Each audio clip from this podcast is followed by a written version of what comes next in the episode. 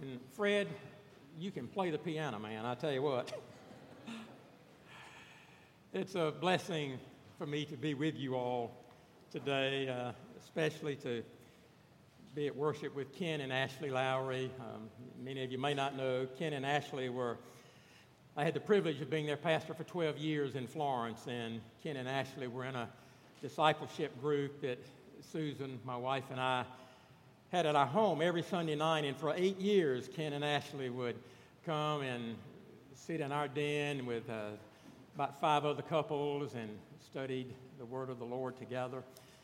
They had their babies there. They'd bring them in strollers and park them in the kitchen while we had our studies. It was a real blessing. So when Kent called the other day, he said, you think you might want to preach some more? And I said, I might could do that. So, uh, so I'm uh, thrilled to be able to help you all out a little bit and be here with you um, for the next couple of Sundays. Yates was putting the, uh, some tape on my microphone a while ago, and I was thinking about the preacher who was invited to preach as a guest preacher at the church, and when he got there and stepped up in the pulpit, he had a big band aid across his face. And he said, I have to explain to you, I'm a little self conscious. He said, um, uh, This morning I was a little nervous. I was thinking about my sermon and I cut myself while I was shaving.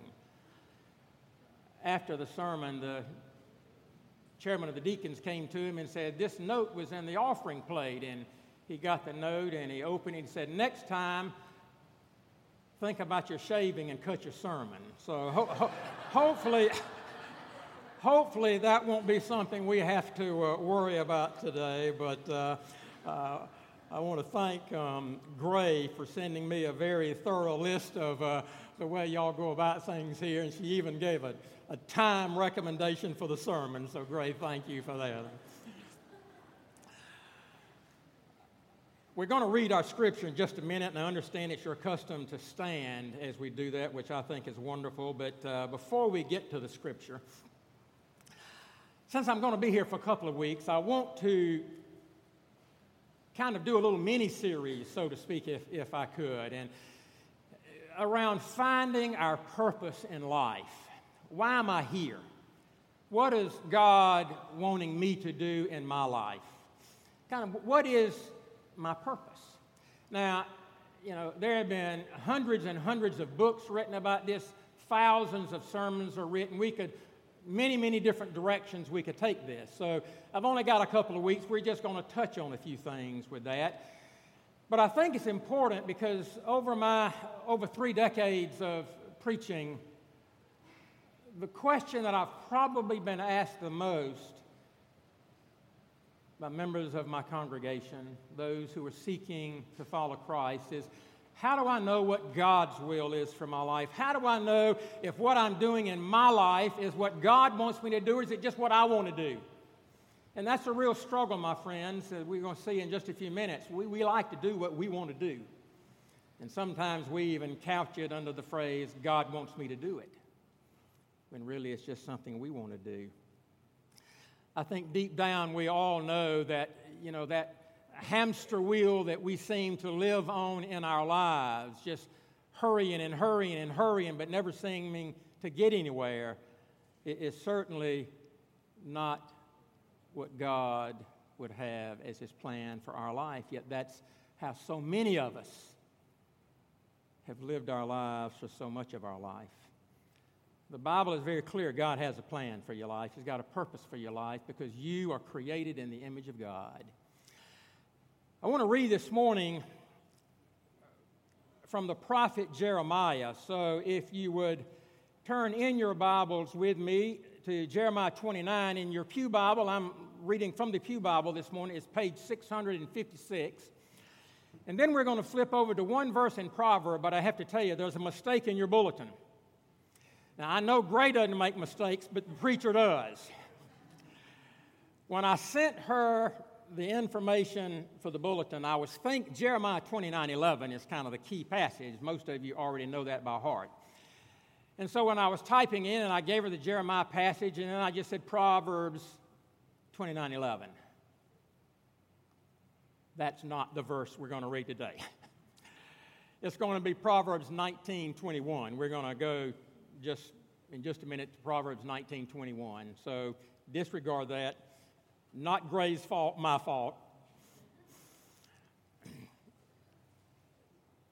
the people of Israel have been taken into exile. And we read this words of Jeremiah, particularly a verse that has meant, been a lot of hope to a lot of people. These are the words of the letter that Jeremiah the prophet sent from Jerusalem to the surviving elders of the exiles and to the priests, the prophets, and all the people whom Nebuchadnezzar had taken into exile from Jerusalem to Babylon.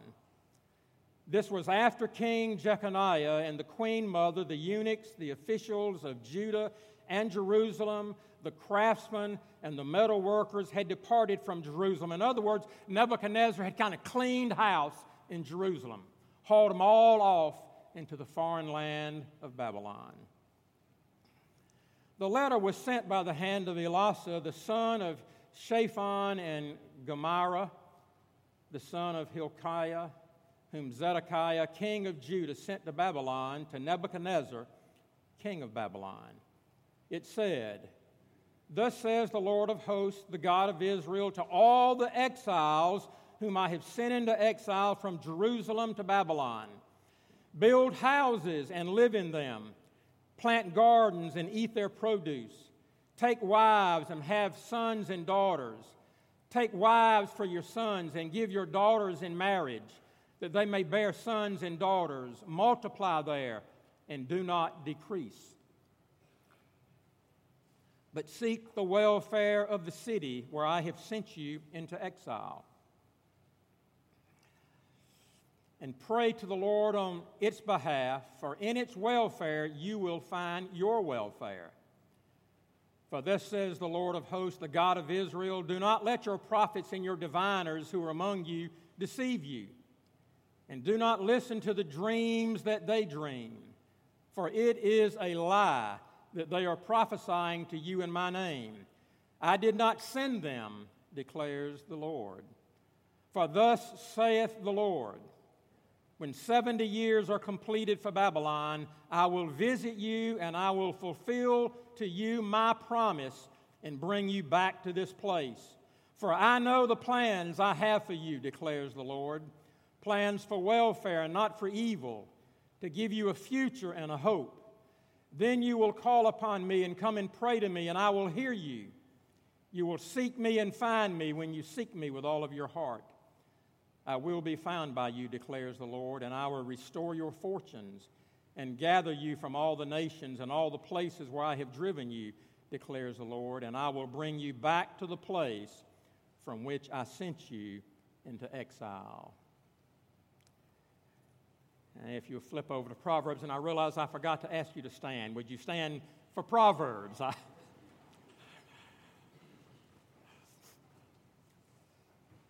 Proverbs 19 21.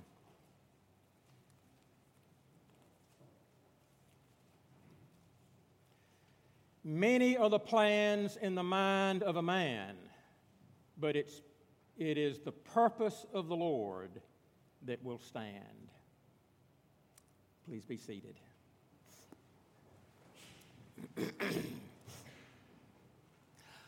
Why am I here? What is my purpose in life? What am I to do in my life other than just try to earn money, to buy new cars, to provide for my family, to build big homes? Somehow we inherently know that we're here for something more than what can I get for myself. Now, granted, we work very hard to try to acquire a lot of things in life.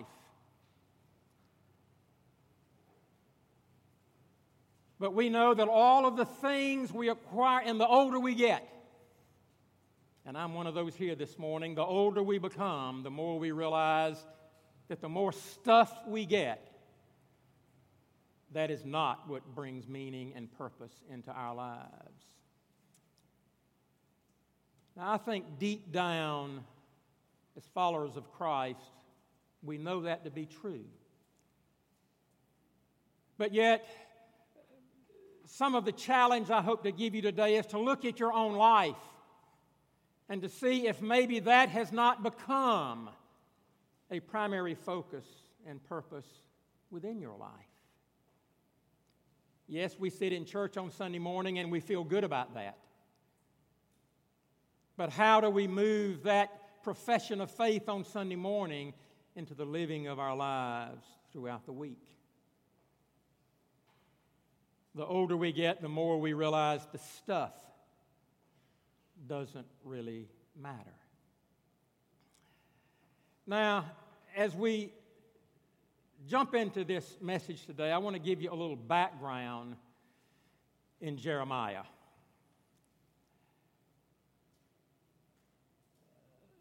The people of Israel, because of their constant, willful, continuing acts of disobedience, God finally says, Enough is enough.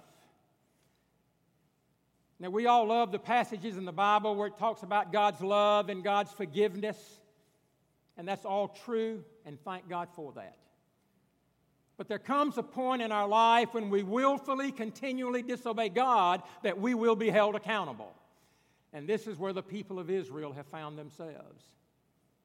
It's around 597, 587 BC, and Nebuchadnezzar, the king of Babylon, has come against the people of Israel and he has hauled them all off into a foreign land because of their continued disobedience.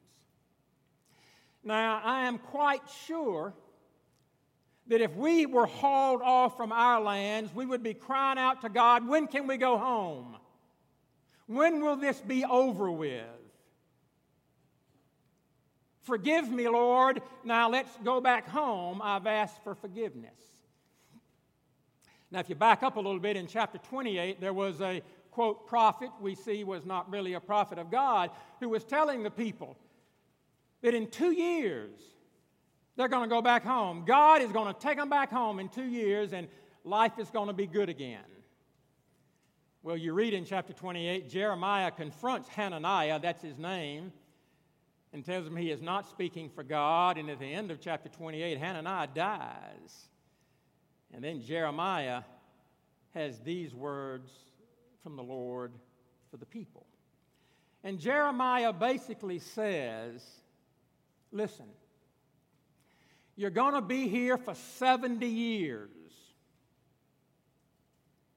Now, I'm pretty confident that's not what they wanted to hear. You're going to be here for 70 years. And I want you to let your wives, uh, let your children find spouses. Raise your children here. Work with the people that have taken you captive. Because their prosperity becomes your prosperity. And in 70 years, the Lord says, then I will visit you. You know, in our lives, when things are not going very well, when things are not going the way we want them to go, sometimes we feel that we have maybe been abandoned by God. The doctor says it's incurable cancer. You come home from work and your spouse says, I don't want to be married to you anymore. You go to work and they say, Sorry, we're downsizing and you're part of the downsizing. You cry out to God for direction. You cry out to God for some sense of His presence and His peace in your life, and sometimes in the struggle, all you experience is the struggle and you begin to wonder where is God in my life? I'm pretty sure the people of Israel, when they heard 70 years you will be here, basic, my friends, basically that means that that generation of people were never going home. 70 years was pretty much a lifespan in that day and time. So go ahead, settle in, do what God tells you to do. Because then Jeremiah says, God says, I know the plans I have for you. In other words, I have not forgotten about you. I have not left you. I am still your God, and I am still sovereign in your life and in the life of my people. I know your plans that I have for you, declares the Lord. Plans for welfare and not for evil, to give you a future and a hope. It was just not quite the future and the hope that they wanted at that moment in their lives.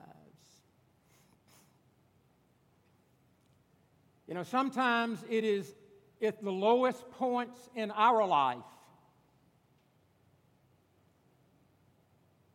when we are crying out to God out of total sense of emptiness and we hear those words, I have a plan for you. I have not abandoned you. I have not left you. But sometimes, my friends, we have to live through the crisis in order to experience the blessing. We're a people in a culture who love instant gratification. It's a real problem in our lives. We want what we want now. But one of the lessons, there are many lessons in Jeremiah here, but one of them is that sometimes we have to live through the crisis in order to experience the blessing of God. Trusting and believing that throughout the whole crisis, God is still in charge. Again, throughout my ministry, there have been many, many times. Some of them I have helped shepherd the people through crisis, and others crises that happened earlier in their lives. And, and when it's all said and done, they look back, and, and I've actually had people say, I thank God for that problem that I had in my life when I thought He had left me. But now looking back, I realize He was the one that was carrying me through the crisis. My faith and my belief in God is stronger now after the crisis He walked through with me than it was when my prayer would just make me happy and make the crisis go away and make life good again. Sometimes we have to go through the crisis to know the blessings and the peace that God has for us. Now, shift gears with me for a minute. when we begin to try to find God's purpose and will and answer questions like, why am I here? There are a couple of very important issues that we have to deal with. I, I, I started to call them mistakes that we sometimes make, and maybe that's the best word to say mistakes that we sometimes make when we're kind of crying out to God to discover God's purpose in our life. And I want to share just three of those for us this morning that I have found in my own life. Now, I always tell people I'm preaching to me, and if you happen to get something out of it, God bless you. So these three mistakes are mistakes that I have certainly made in my life, and maybe you can relate to just a few of those. The first mistake is that sometimes, even though we're sitting in church, sometimes we deep down doubt that God really does have a purpose for me. I mean, we grow up, mom and dad are taking care of us, we go off to, to school, we come back, we start our jobs, we, you know, we have, we're indoctrinated to try to figure out what we want to do as a career, what we want to do in our life, who we're going to marry, how many children we're going to have. You know, we've pretty much been in charge of most of those decisions, at least that's what we think. And so we began to wonder, you know, I know God loves me. I know He's created me in His image. I know that He died on the cross for my sins. I know that if I ask for forgiveness of my sins, God will forgive me. And through my faith, I am a new creation in Christ. We know all of that stuff up here in our heads, but I think many times we really seriously doubt that God is going to intervene in my life. I, I hear what he does in the lives of the missionaries, maybe the preachers.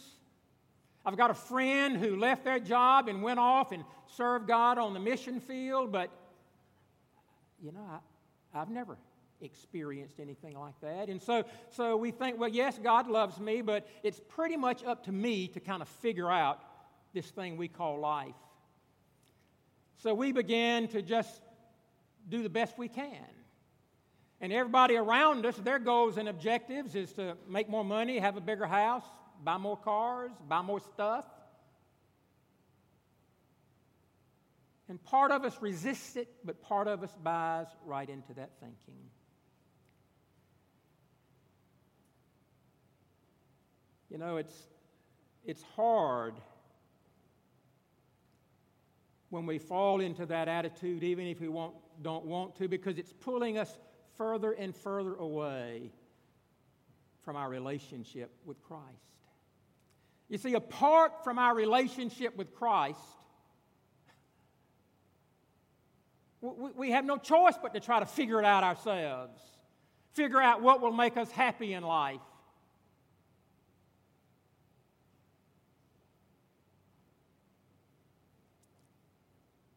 Where do we go? What do we do? What's the path we're supposed to take? I, I remember reading years ago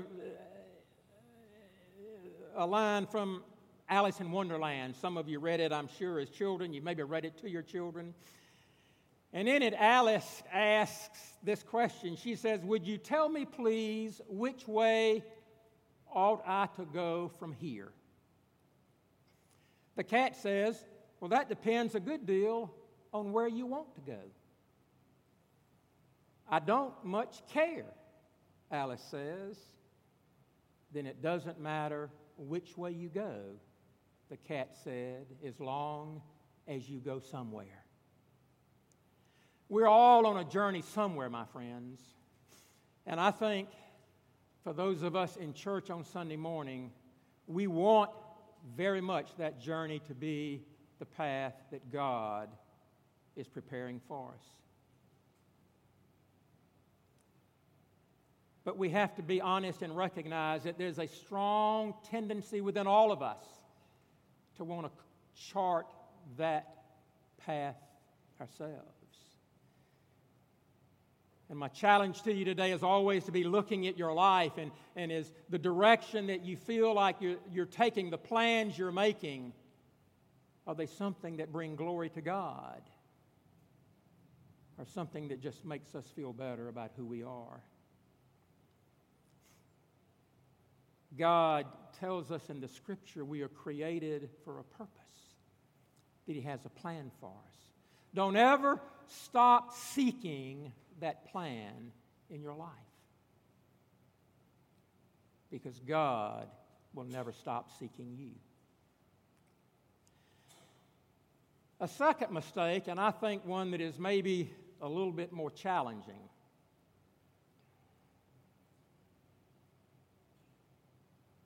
Sometimes we are afraid to discover God's purpose for our life. Now, let me explain what I mean when I say that. Sometimes we are afraid to discover God's purpose because what if God wants us to, what if God very clearly makes his purpose clear to you and it's not something you want to do. What if God makes his purpose clear and all of a sudden you come to the reality that this is not what I want to do? Maybe it's as simple as teaching a Sunday school class or your covenant groups, I understand. Being a part of a group or leading a group. Maybe it is volunteering for some uh, program that reaches out to the needy in Charleston. I see that's part of your mission statement to be a, a light in this community. Or God forbid, maybe He might want me to do something in foreign missions and have to go overseas.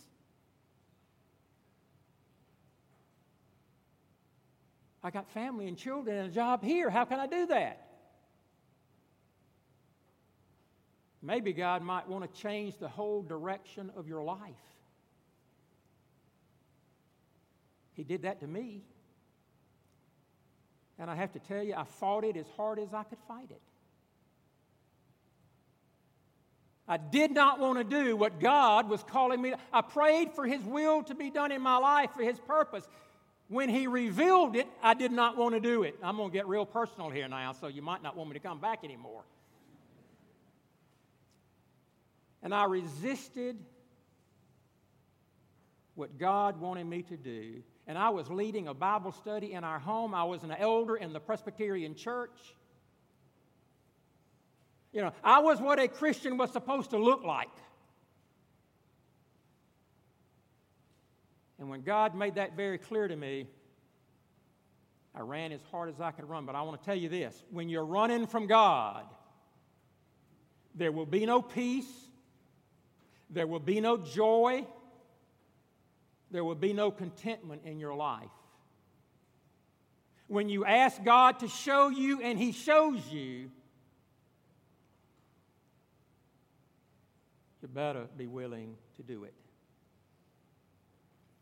But here's what I want to tell you this morning I want to assure you that when God calls you to do something, whether it's teaching a class, serving missionaries, serving the poor in Charleston, preaching the gospel, whatever it is. God, when He calls you to do something, God is the one who will give you the skills and the abilities to accomplish what He's called you to do. God is the one who gives the gifts. God is the one who gives the peace to do whatever it is He is calling you to do. But you don't experience it until you take that step of faith and say, Lord, here I am. I am willing to follow. The Bible is filled with examples.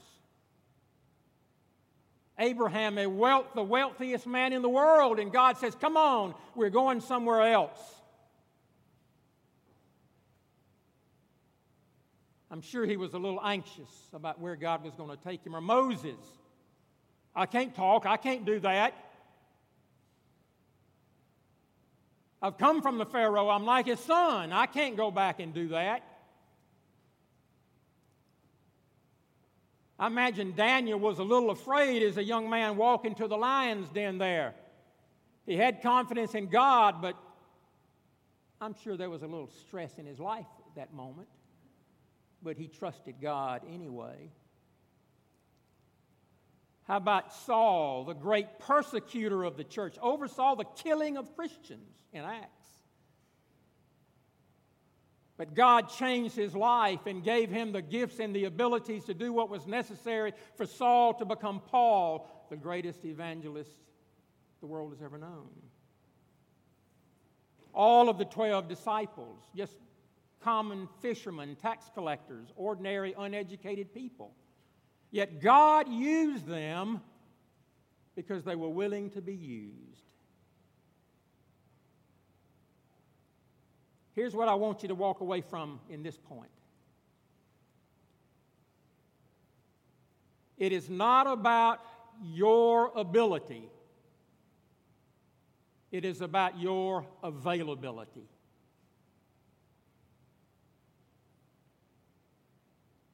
The missionary that I worked with for many years in the Amazon, we would take people deep into the Amazon jungles, and we'd be sitting on the boat way down in the jungle somewhere, and he said, Barry, all God asks is if you show up, God's going to show out. And I've never forgotten that. You see, how can God show out in your life if we don't show up to be used by God?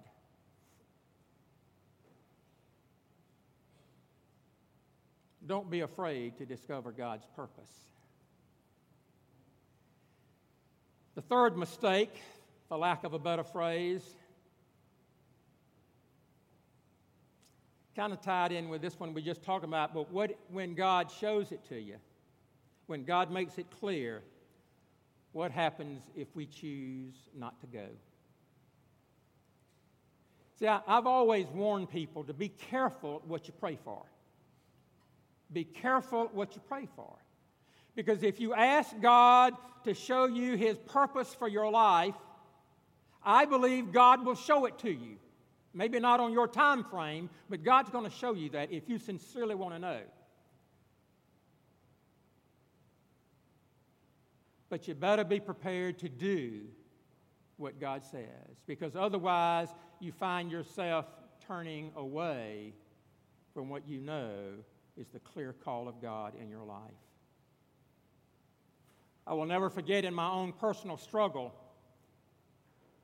This is just one of these little things that you just don't forget. I remember thinking, as hard as I was pushing against God and not wanting to do it, and had a, I mean, I was running a business, a real estate development company. That was what I thought I'd be doing all of my life. My family had been into 40 years, and never in my wildest dreams did I think I'd be a preacher. And I had a long list of excuses why that couldn't happen. We had children that were starting school, all of our families lived here, my security was here. But I remember thinking, if I don't do this, I will never again be able to teach a Bible study. I will never again be able to sit in church with any integrity because I, of all people, would be the biggest hypocrite of all. Because I would have made the conscious decision to turn away from the call of God in my life. Be careful what you ask God for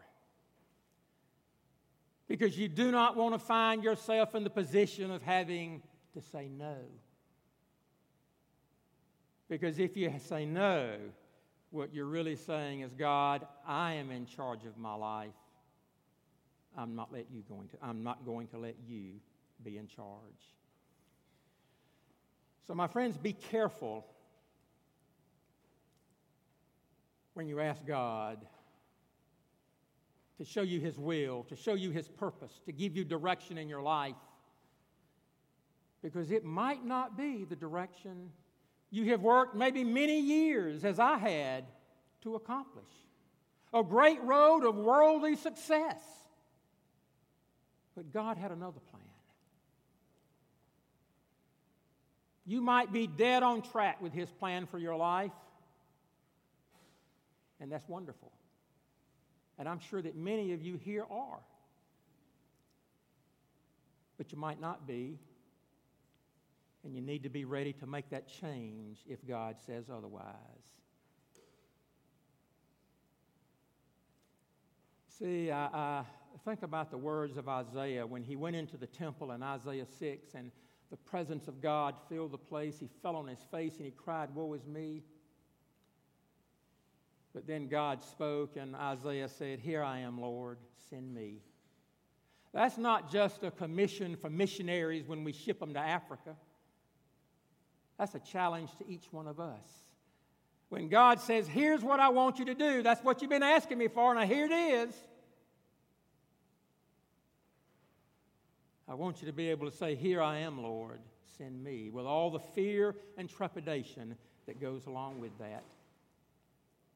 I don't want you or this church or any of us as followers of Jesus to be people who just know all about God but never really follow God.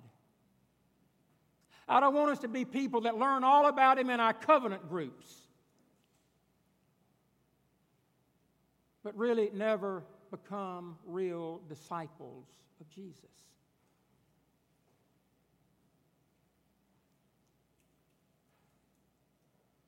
I titled the sermon this morning, Why Am I Here? Now, as good Presbyterians as I know you are, we know the answer to that question from the first question of the Catechism. What's the chief end of man? And we all know it by heart to glorify God and enjoy Him forever. We glorify God by living our lives in accordance to the will and the purpose of God. We already know part of the answer to the question. God has created us to be in relationship with Him because He loves us. The cross is the evidence of that love. You know, I love in the very beginning, I'm going to close the very beginning of the Bible when Adam and Eve are, uh, when they've eaten the fruit of the tree and they recognize their eyes are open and they realize what they have done. And when they hear God walking in the garden to find them, you know the story. What do they do? They hide from God. They hide from God. But God comes looking for them.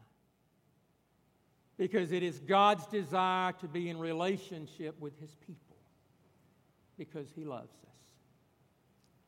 My friends, God's plan for your life is way, way better than any plan you might have for your life.